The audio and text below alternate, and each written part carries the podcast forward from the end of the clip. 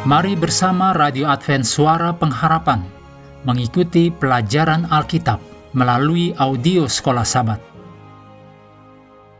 Selanjutnya, kita masuk untuk pelajaran Selasa 10 Januari.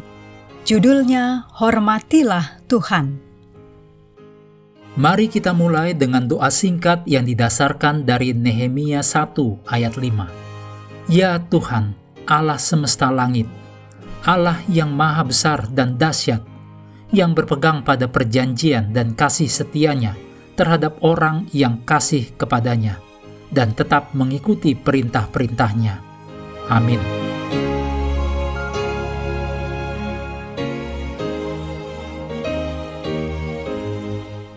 Buku Amsal berbicara begitu banyak mengenai yang benar dan salah, sama seperti tentang kebijaksanaan dan kebodohan Ketika seseorang membaca keseluruhan buku Amsal tersebut, dia akan melihat keuntungan-keuntungan dari hikmat dan melihat perangkap kebodohan. Amsal 3 ayat 1 sampai 10 tentang berkat hikmat berisi janji-janji ajaib. Di ayat 9 dituliskan, "Muliakanlah Tuhan dengan hartamu dan dengan hasil pertama dari segala penghasilanmu." Allah meminta kita untuk menjadikan Dia pertama dalam pengaturan segala kepemilikan kita, dan sebagai wujud iman kita kepada Allah yang menyediakan segala sesuatu untuk kita. Bahkan lebih dari ini, Allah mengatakan bahwa jika kita menjadikan Allah yang pertama, maka Dia akan memberkati apa yang sisanya. Bagi kita yang melakukan ini, yaitu menjadikan Allah yang pertama, ini adalah tindakan iman, sebuah tindakan percaya, sebuah perwujudan percaya kepada Tuhan dengan sepenuh hati, dan tentu saja tidak bersandar pada pengertian kita sendiri. Ini yang paling penting, khususnya karena sering sesuatu terjadi yang tidak dapat kita mengerti dan pahami. Selain salib, tidak ada hal lain yang memacu kita lebih mempercayai Tuhan dan kasih-Nya. Saat kita menyadari apa yang Yesus telah berikan kepada masing-masing kita, bukan hanya Yesus sebagai pencipta kita, yang ditulis dalam Yohanes 1 ayat 1 sampai 4, dan penopang atau pemelihara kita, yang ditulis dalam Ibrani 1 ayat 3, tetapi juga sebagai penebus kita yang ditulis dalam Wahyu 5 ayat 9. Maka untuk mengembalikan kepada Allah hasil pertama dari semua yang kita miliki adalah hal yang terkecil yang dapat kita lakukan. Berikut ini kutipan dari Ellen G. White, Nasihat Penata Layanan, halaman 81. Tuhan bukan saja menuntut persepuluhan itu sebagai miliknya, tetapi ia memberitahukan kepada kita bagaimana mengasingkan persepuluhan baginya. Tuhan berkata, Muliakanlah Tuhan dengan hartamu dan dengan hasil pertama dari segala penghasilanmu.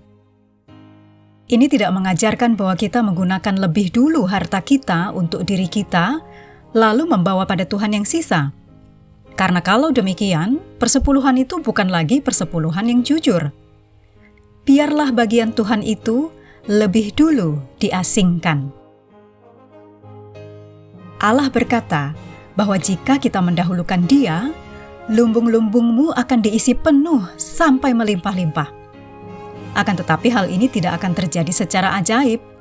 Engkau tidak akan bangun pada satu hari dan mendapati bahwa lumbung-lumbung dan tempat penyimpananmu tiba-tiba penuh. Kitab suci dipenuhi dengan prinsip-prinsip mengenai penata layanan yang baik perencanaan yang teliti, dan tanggung jawab keuangan, di mana kesetiaan kita untuk panggilan yang Allah minta kita lakukan adalah tanggung jawab kita yang pertama dan yang terutama. Kita harus belajar percaya kepada Allah dan janji-janjinya pada masa kesulitan keuangan, bahkan berusaha untuk setia, sementara lumbung-lumbung dan tempat penyimpanan kita tidak penuh.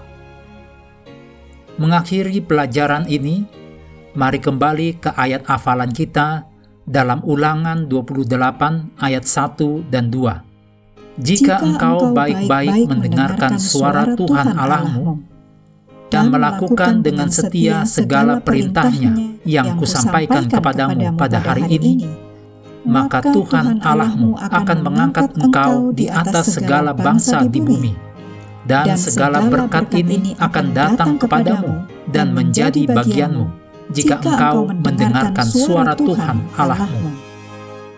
Kami terus mendorong Anda untuk mengambil waktu bersekutu dengan Tuhan setiap hari, bersama dengan seluruh anggota keluarga, baik melalui renungan harian, pelajaran sekolah sahabat, juga bacaan Alkitab sedunia percayalah kepada nabi-nabinya, yang untuk hari ini melanjutkan dari 1 Tawarikh pasal 24. Tuhan memberkati kita semua.